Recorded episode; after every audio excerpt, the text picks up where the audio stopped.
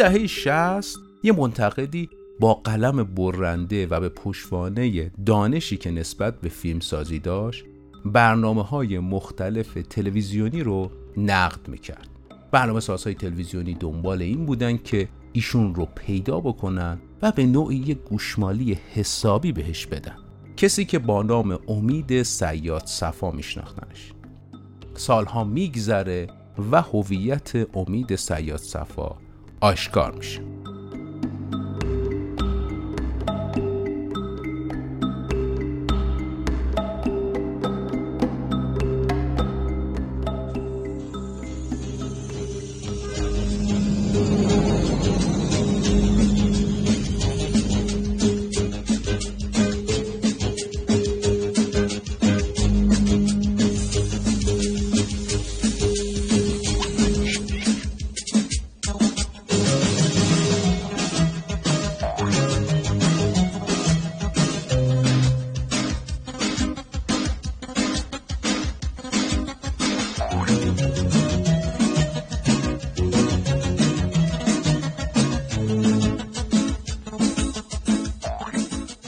سلام.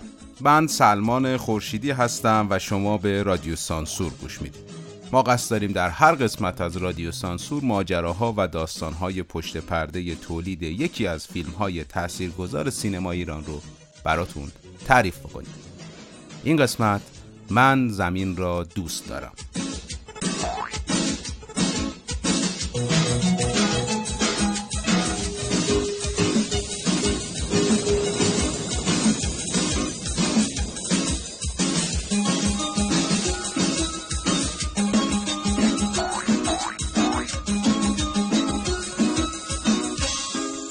اسفند سال 1240 شمسی تو محله لالزار مدرسه فرانسوی به نام سنلوی احداث میشه. شیوه تدریس و منش رفتاری چون الگو برداری شده بوده از سبک اروپایی پس تفاوت آشکاری با جریان غالب تحصیل در اون زمان داشته مثلا تنبیه بدنی اونجا به هیچ وجه نداشتن برای بعضی از دانش آموزان بیبزاعت شرایط تحصیل رایگان رو فراهم می‌کردند و از استادهای خارجی هم بهره می بردن. سه سال بعد مدرسه ژاندارک نیز به عنوان بخش دختران همین مدرسه افتتاح میشه. 17 سال بعد این مدرسه به مجموعه شعا و سلطنه یعنی حد فاصل لالزار و فردوسی منتقل میشه. از سال 1328 تدریس فارسی تو این مدرسه پررنگتر میشه به طوری که کلاس های صبح به زبان فرانسوی و بعد از ظهرها به زبان فارسی تدریس می‌شده تو دوره متوسطه ادبیات و تاریخ و جغرافیا ایران توسط معلمین ایرانی ریاضیات و فیزیک و شیمی و علوم تجربی به زبان فرانسوی توسط مبلغین کاتولیک فرانسوی تدریس می شده. حوالی سالهای پنجاه مدرسه از تهران قدیم به تهران جدید منتقل میشه و از سنلوی جدید در تپه های عباس آباد تهران احداث میشه. سنلوی شماره دو هم در منطقه عباس آباد فعلی بنا میشه. مجاور خیابانی به نام دربار. پس از انقلاب دوره این مدرسه بلا استفاده میمونه تا زمان جنگ اردوگاه اسرای عراقی در تهران میشه. اوایل سال هفتاد با خروج مرحله اسرای عراقی دوباره این بنا تغییر کاربری میده. انگار قرار در و دیوارای مدرسه سنلوی غیر از زبان فارسی و فرانسوی و عراقی حالا زبان موجودات فضایی رو هم در حافظه تاریخیشون ثبت و تجربه بکنن. سال 72 ابوالحسن داوودی و گروهش به مدرسه سنلوی میان تا اونجا رو تبدیل به استدیوی ساخت فیلم جدیدشون بکنن. چه فیلمی؟ من زمین را دوست دارم. چقدر موانع در سیاره شما بسیار زیاد است. یعنی از هر طرف که می‌رویم می‌خوریم به چیزی. چه وسایط نقلیه زشتی. بسیار ابتدایی هست یه چیز. این شیشه به احتمال زیاد شما چندانی که لازم هست باهوش نیستی البته چندان عجیب نیست. برای نژادی که بعد از چهل هزار سال تکامل تازه از اجدادشون بله. شده باشن چندان عجیب نیست. بله. این چیست؟ این صندلی رو جابجا می‌کنه آنها تو رو صدا کردن دوستانت هستن؟ مسافرم. مسافر فضایی؟ نه بله بله بله. من فکر می‌کردم تعداد مسافران در زمین کمتر از اینها باشن. اینو سوار کن. اینو سوار کن. می‌خوره.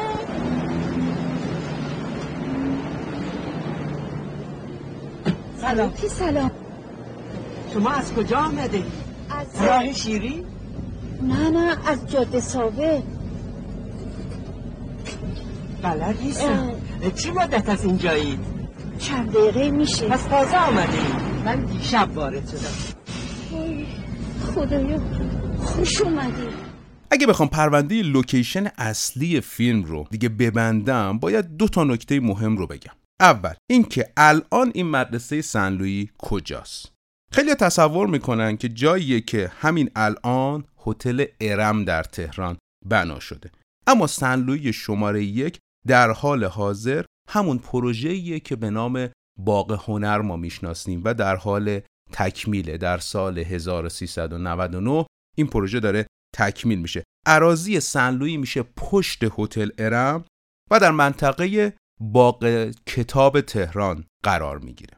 نکته دوم این که اگه بخوایم اعتبار و ارج سنلویی رو بیشتر درک کنیم بعد نیست که یه مروری بر فارغ و تحصیلای مدرسه داشته باشیم. مثلا جناب صادق هدایت مثلا آقای کلونل علی نقی وزیری داوود پیرنیا نیما یوشیج و بسیاری افراد سرشناس دیگه. حالا بریم سراغ من زمین را دوست دارم. فیلم نامه کار اولین تجربه نویسندگی آقای پیمان قاسم خانی. سال هفتاد قاسم خانی دوره ای از فیلم نامه نویسی رو میگذرونه که استادش آقای سیف الله داد بوده. آقای شادمهر راستین هم که قبلا در رابطه باهاشون تو اپیزود صحبت کردیم همکلاسی آقای قاسم خانی توی همین دوره ها بودن. پروژه پایان دوره یه فیلمنامه بوده که قاسم خانی می نویسه و میشه همین فیلمنامه من زمین را دوست دارم. ولی اون موقع به هیچ وجه به قصد تولید این فیلمنامه رو ننوشته بوده. اما وقتی آقای سیف الله داد که استاد ایشون بودن فیلمنامه رو می‌خونه و میپسنده با شرکاش در سینا فیلم مطرح می‌کنه و قضیه جدی میشه. یعنی آقای سیف الله داد که همسایه روبرویی منزل آقای ابوالحسن داوودی و دوستش هم بوده فیلمنامه شاگردش قاسم خانی رو به آقای ابوالحسن داوودی پیشنهاد میده. خب اون زمان آقای داوودی چون تجربه هایی در زمینه فیلم های پر ریسک کمدی و به نوعی فیلم های کودک داشته گزینه خیلی مناسبی برای سیف الله داد و سینا فیلم بوده که کارگردانی پروژه رو قبول بکنه پس تهیه کننده کار میشه سازمان سینمایی سینا فیلم که آقای داد و آقای منوشهر محمدی و آقای اسکری نسب بودن. کارگردان میشه آقای ابوالحسن داوودی و نویسنده پیمان قاسم خانی. اینجا من یادآوری بکنم که ما از سینا فیلم قبلا توی اپیزود آژانس شیشه‌ای صحبت کردیم. با توجه به فیلمنامه قطعا نیاز بوده که جلوه های ویژه خیلی دقیق بررسی بشه. فیلمنامه فضای فانتزی داشته و خب نیاز داشتن که بتونن این فضا رو در فیلم ایجاد بکنن. تیم تهیه اول کمپانی لایتم مجیک تو انگلستان رو پیشنهاد میده برای این کار. این کمپانی کیه؟ کمپانیه که مثلا این کارهایی مثل استار وارز و استار ترک دو و پارک جوراسیک و هری پاتر زندانی آسکابان و آواتار و خلاصه کلی کار شگفت انگیز دیگر رو توی کارنامه خودش داره. اما خب مختصات و بزاعت سینمای ما چنین اجازه ای رو نمیده که تیم ابوالحسن داوودی با کمپانی لایتم مجیک کار کنه. بعد سمت کمپانی اروپای شرقی میرن اما بعد با مذاکراتی که می‌کنن شرایط اون هم فراهم نمیشه و گزینه آخر میشه گزینه کار کردن با تیمی که به عنوان جلوه های ویژه کامپیوتری یا رایانه‌ای در حوزه هنری مستقر بوده. یادمون هستی که الان سال 72 و ما تازه می‌خوایم اولین تجربه های جلوه های ویژه کامپیوتری رو در سینما و تلویزیون داشته باشیم. تو پرانتز بگم که آقای محمد رضا هنرمند هم جزو همین گروه جلوه های ویژه در حوزه هنری بودن. اختلاف نظر سر کیفیت کار بین آقای داوودی و گروهی که در حوزه بودن پیش میاد. آقای داوودی سعی می‌کنه برای اینکه ریسک اجرایی رو پایین بیاره بخشی از این بار رو بر دوش گروه صحنش بذاره.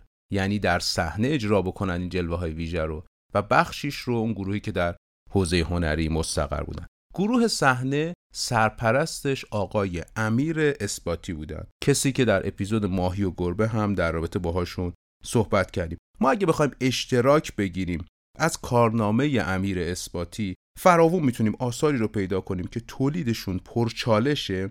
و به قولی فیلمایی هستن که نیاز به خلاقیت گسترده دارن.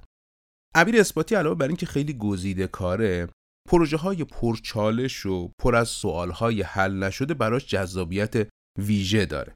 به همین جهت معمولا کارگردان اگه بخوان تجربه های متفاوت در سینما انجام بدن تلفن امیر اثباتی زنگ می‌خوره. با زمانت دختر آقای ناصری شما آزاد شدید. بفرمایید برید. آزادید. خدا خیلی باحال جناب. سرکار. دمت گرم. کرتی برو. مریم. مریم. مریم یه دقیقه وایسا. مریم. فقط همینش مونده بود که سابقه دار چه سابقی از اون بازی می‌کردن نه از من. این دیگه کیه؟ اصلا یادم رفته بود. موجود فضایی اینه دیگه. بیا. با مریم آشنا بشو. مریم مریم که می‌گفتی اینه. آره آره. یکی. سلام علیکم آبجیه سلام علیکم. ببین بهش بگو که از کجا اومدی؟ از اصفهان. نه راستشو بگو. خب این هم نوع حقیقت. بیمزه. مریم مریم یه دقیقه واسا جان من یه دقیقه وایسا. برو خودتو مسخره کن. یه دقیقه فقط. انگوش رو جنگ کن. نگاه کن حالا. چرا نه؟ خودت گفتی این کار جلو مردم نکن. حالا میگم بکن. نه چ- جان من جان من دماغتو بکش یه دقیقه وایسا. بیا اصلا لباسه من رو رنگ کن ببین نامستان مریم یه دقیقه وایسا تو رو خدا برم خونه یه کلمه دیگه هم حرف بزنیم جیغ می‌زنم به چیت دلم خوشه نه پول داری نه هنوز یه مدرک حسابی داری نه یه شغل حسابی آخه نه اخلاق خوشی داره نه قیافه ای داره شما چه؟ لابد دوستش دارم راست میگی؟ به تو چه؟ بکی به من چه؟ اصلا من احمقو بگو که وقتمو با حرف زدن با شماها تلف می‌کنم گروه از بهار پیش تولید رو شروع می‌کنه و تولیدش در پاییزه برای اینکه بتونه خودش رو به جشنواره فجر برسونه. لوکیشن همون مدرسه سنلویه و امیر اثباتی و ابوالحسن داوودی سکانس ها رو تقسیم می‌کنند با توجه به حجم زیادی که از جلوه های ویژه وجود داشته. این جلوه های ویژه رو سعی می‌کنن اونایی که می‌تونن رو در همون استودیویی که در مدرسه سن‌لویی ایجاد کرده بودن خودشون بسازن. حالا مثال می‌زنم براتون. مثلا سکانسی که بینی آقای خمسه دراز میشه اون سکانس جزء سکانس هایی که گروه مستقر در حوزه هنری با جلوه ویژه کامپیوتری این کار رو انجام داده. و مثلا اونی که روی در و دیوار راه میره کاریه که تیم امیر اثباتی انجام داده. چطور؟ لوکیشن رو دقیقا ساختن و برعکس کردن دوربین رو. تمام اشیایی که می‌بینیم از سقف آویزونه همه با تلاش گروه صحنه برعکس استوار میشن تا بتونه این کار رو انجام بده. یا مثلا برای اون سفینه کل سفینه رو آهنگری می‌کنه تیمی که تحت نظر امیر اثباتی کار می‌کرده و بعد تیم حوزه هنری روتوش روش می‌کنه در رابطه با بلند شدن و حرکت کردن اون سفینه. امیر اثباتی معتقد سخت ترین شب فعالیتش توی این پروژه شبی بوده که داشتن پلان رنگ کردن بلدوزر رو می‌گرفتن. می‌دونیم دیگه یه پلانی هست که بلدوزر یه دفعه تغییر رنگ میده و این پلان رو اول به حالت عادی با رنگ عادی بلدوزر می‌گیرن بعد گروه قراره که یک شب تا صبح بلدوزر رو رنگ بکنه و پلان بعدی رو در همون شرایط بگیرن و در تدوین به هم متصل بکنن. انگار ماشین داره رنگش تغییر می‌کنه. سرمایه زیادی که اون زمان بوده و گروه بسیار کوچکی که در اختیار ابوالحسن داوودی و امیر اثباتی بوده شرایط رو بسیار براشون دشوار کرده. بابا یه آدم فضاییه. خب باشه. یه بار که گفتی. خب لام اصلا می‌زنی تعجب کن. اگه تو تو عمرت آدم فضایی دیدی؟ آره. چرا دروغ میگی؟ اصلا آدم فضایی تو زمین فرود اومده. دیگه داری غلاف می‌کنی. من خودم تو فیلم ها دیدم. منتهی خود از این خوشگلتر بود. تو آخرش منو دیوونه می‌کنی. این چقدر خیلی قشنگه. رنگش بیاله یه رنگ درست حسابی بخوره خیلی بال میشه نه؟ میسایی من رنگش کنم؟ مگه واردی یعنی چی که؟ بیا. یعنی می‌تونی رنگش کنی؟ بیا. یه دقیقه بیا. می‌تونی رنگ کنی یه دقیقه اون نگاه نکن. چی شده؟ جریان چیه؟ حالا آه. چه رنگ؟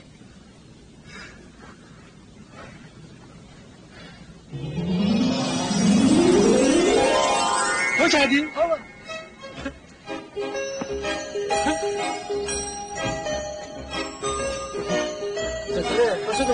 حرف نداره اونایی سعودیه که می‌خواستم مادر فضایی هم میگم به تو میگم مادر فضایی که من دیده بودم این کارا بلد نبودم یه صبونه پیدا می‌شدی با خانه خوش رو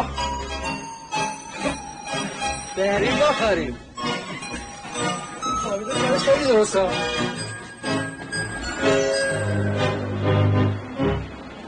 علیرضا خمس اون روزها ستاره فیلم های کمدی ایران بوده و به همراه اکبر عبدی گزینه های بسیار مناسبی بودن برای کارگردان هایی که می‌خواستن در ژانر کمدی کار بکنن. ابوالحسن داوودی خمسه رو انتخاب می‌کنه باها جلسه می‌ذارن و به توافق می‌رسن. خانم آتنه فقیه نصیری در جیب برها بهش نمی‌روند. قبلا با آقای داوودی تجربه همکاری داشته و به این فیلم هم دعوت میشه. این فیلم پیش از درخشش ایشون در مجموعه خانه سبزه ها فیلم بردار کار آقای عزیز ساعتی که از فیلمبردارهای بسیار با تجربه و فیلم های خاطر انگیزی رو در رزومه کاریشون دارن. مثلا آژانس شیشه‌ای و زیر درخت هلو و بوی پیراهن یوسف و خیلی کارهای دیگه که هماهنگی که بین ایشون و تیم امیر اثباتی بوده باعث میشه که استکاکا در تولید خیلی پایین بیاد برای این پروژه دشوار. یه نکته جالب بگم در رابطه با گروه تولید که منشی صحنه این کار آقای سامان مقدم بودن. کسی که الان ما ایشون رو به عنوان کارگردان در سینما ایران می‌شناسیم. اما ابوالحسن داوودی چطور وارد سینما میشه؟ سال 52 ایشون وارد مدرسه عالی سینما و تلویزیون میشه و رشته کارگردانی رو می‌خونه. انقلاب میشه و ایشون به تلویزیون میاد تا اوایل سال 60 همزمان روی نقد هم کار می‌کرده و نقدهایی در رابطه با فیلم ها و سینما می نوشته. البته ورودشون به عرصه نقد هم خیلی جالبه ها که ابتدا به جای یکی از دوستانشون در مجله سروش می نوشتن دوست مدعوی داشته ایشون که در فرانسه بودن دعوت میشن به ایران و قرار بوده که ایشون نقدی بنویسن. اون دوستشون خیلی سرشون شروع بوده و از داوودی می‌خواد که داوودی به جاشون بنویسه. و از اون به بعد داوودی به شکل جدی شروع به نگارش نقد می‌کنه. با چه اسمی؟ با اسم امید سیاد صفا. خب ابوالحسن داوودی دوستان زیادی در تلویزیون داشته و همکاری های زیادی داشته. برای اینکه بتونه نقدی بنویسه که نقد تاثیرگذار باشه و عملا درگیر تعارفات و دوستی ها نباشه پس اسم مستعار امید سیاد صفا رو پیدا می‌کنه و پشت این اسم شروع می‌کنه بدون رو درواسی با یک قلم برنده برنامه های مختلف سینمایی و علل خصوص تلویزیونی رو نقد می‌کنه. پس امید سیاد صفا یا ابوالحسن داوودی برنامه های تلویزیونی و سینمایی رو نقد می‌کرده و سعی داشته با رصد اونها به علاوه دانش سینمایی که داره به بهبود شرایط فعلی تولید کمک بکنه.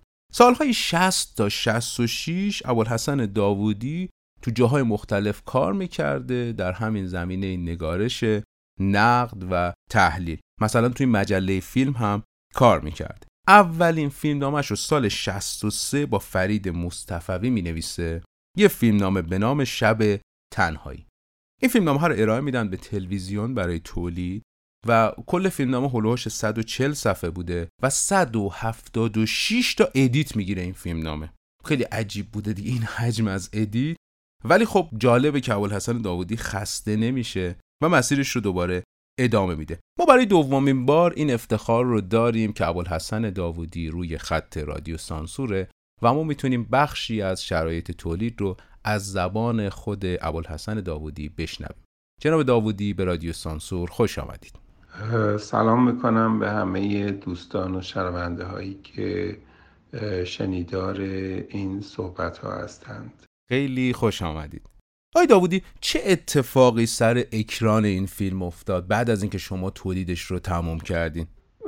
فیلم خب نمایش نسبتا موفقی داشت. یعنی به خصوص حالا توی جشنواره فجر زمانی که مطرح شد فیلم به دلیل اینکه خب عموما جشنواره از همون سالها بیشتر رفته بود به طرف در اختیار گرفتن فیلم های اجتماعی یا خانوادگی. خب این فیلم یه ژانر کاملا متفاوتی داشت و طبق معمول فیلم های کمدی هم که خیلی توجهی بهشون به عنوان فیلم منتخب جشنواره نمی‌شد.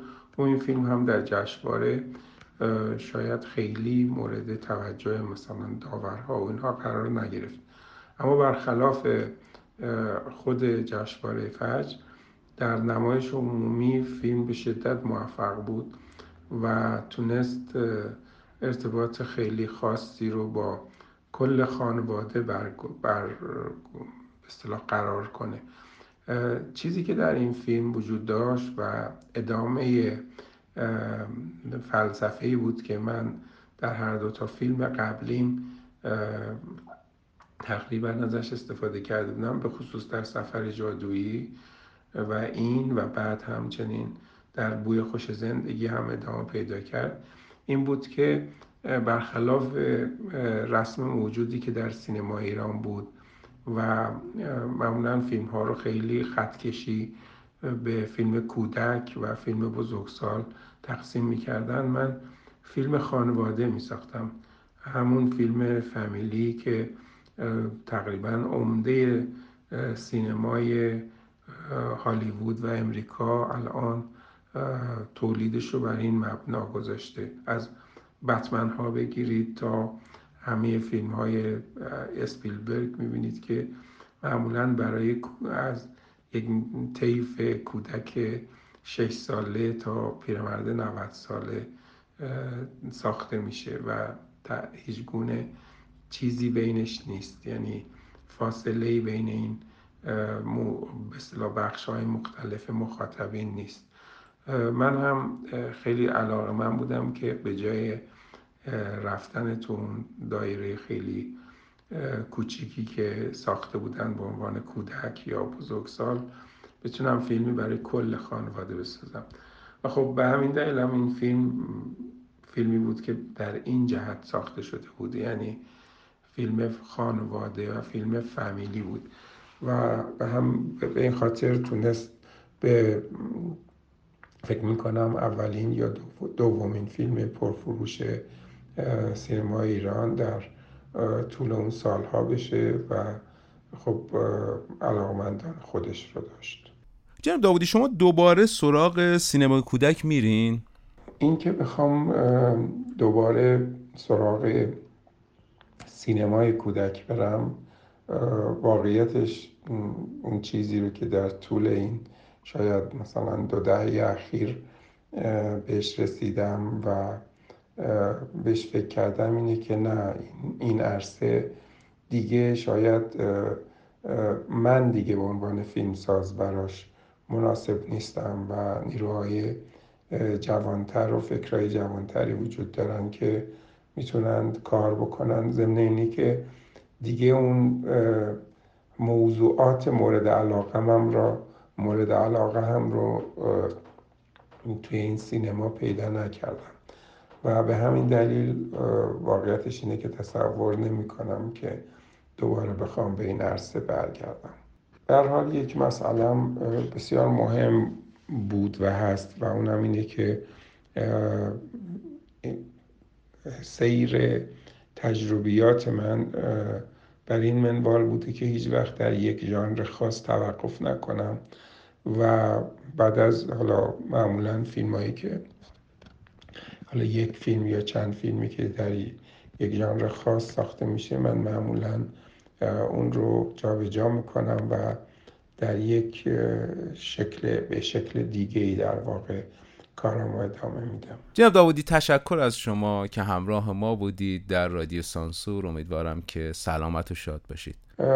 امیدوارم با این توضیحاتی که دادم سرتون رو درد نیورده باشم و اطلاعاتی رو که در این زمینه شنیدید احتمالا جایی به دردتون بخوره. خداحافظی می‌کنم و شما رو به, خدا به خدای بزرگ میسپارم. سپاسگزارم از شما داوودی. خدا نگهدار شما.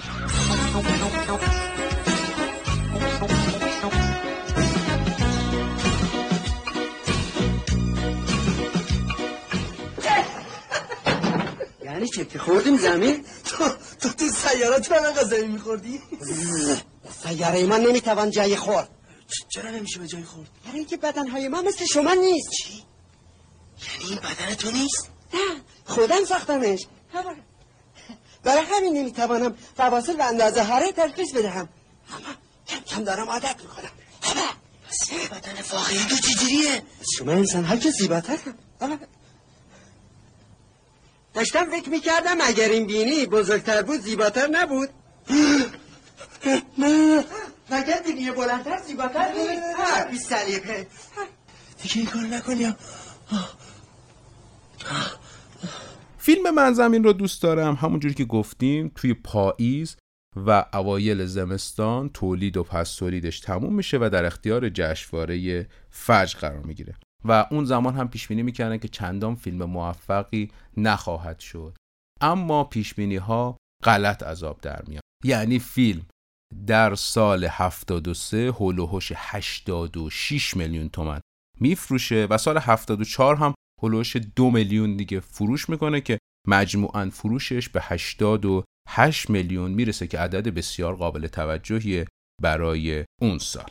اما فیلم ها و آثاری هستند که وارد عرصه های کشف نشده و به نوعی کمتر تجربه شده میشن و معلف ها و فیلمسازهایی که پشت این فیلم ها هستن اعتبار خودشون رو دارن به ریسک می‌ذارن برای تجربه جدید.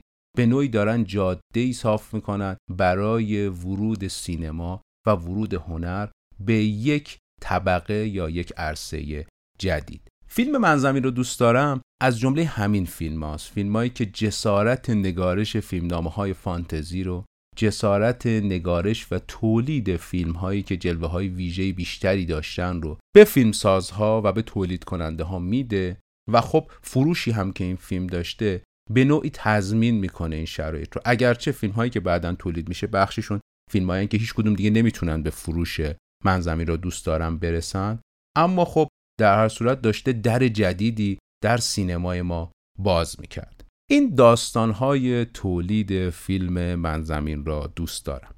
در پایان باید اول تشکر بکنم از حمایت هایی که از رادیو سانسور می‌کنید و باز هم ازتون می‌خوام که رادیو سانسور رو به دوستانتون به عزیزانتون معرفی کنید. پادکست فارسی رو به دوستانتون معرفی بکنید و اگر خواستید از ما حمایت بکنید می‌تونید به صفحه هامی باش ما برید و اونجا از رادیو سانسور حمایت بکنید.